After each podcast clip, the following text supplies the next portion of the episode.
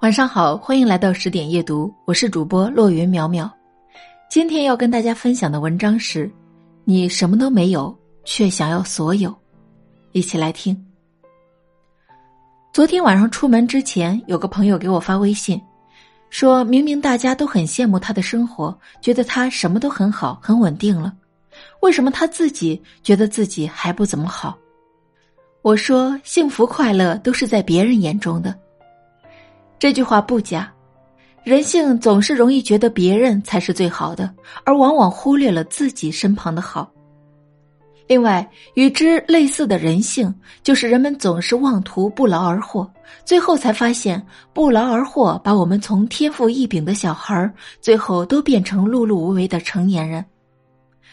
小时候你试图改变世界，最后你试图改变自己，最后发现你不是主动改变的。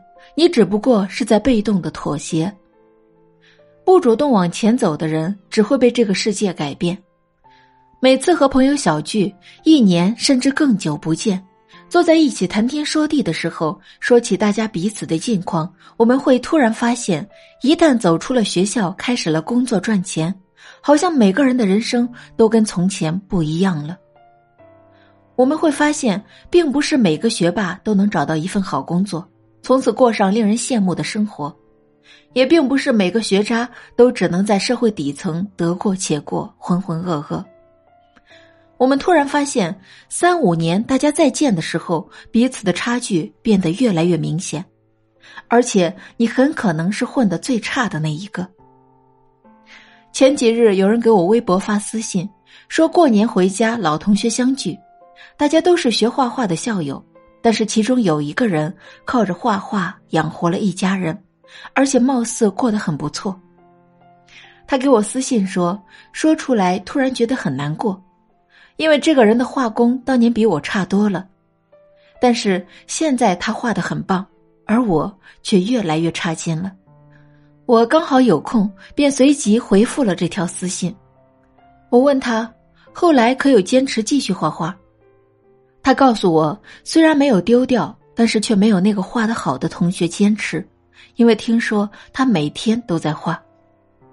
其实啊，天赋只不过是赢在一时，坚持和努力才是磨练功底的刀石。我记得带我入门成为演讲教练的前辈曾和我说过，他说有天赋的人只需很短的时间就可以达到的高度，没有天赋的人可能需要很长时间。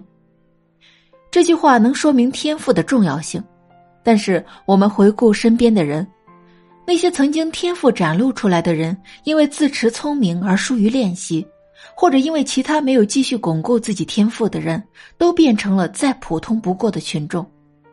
他们并不是比别人差点天赋，而是没有他人努力。那些后来和我们拉开差距的人，他们的工作和发展、事业的成功。即便和天赋相关，但是更多的也是依靠自身的努力。而很多人就只是慵懒的躺在那里，羡慕别人的生活和能力，企图得到和他们一样的生活，对他们羡慕妒忌。或许这样的我们都少了一记当头棒喝。你个傻子，你什么都没有，却想要所有。事业如此，感情也是如此。我们会羡慕别人，羡慕他们拥有的细水长流的感情，从青葱时代到最后的走到白头，但是却从不问为什么，没有看到别人对感情的付出和维系。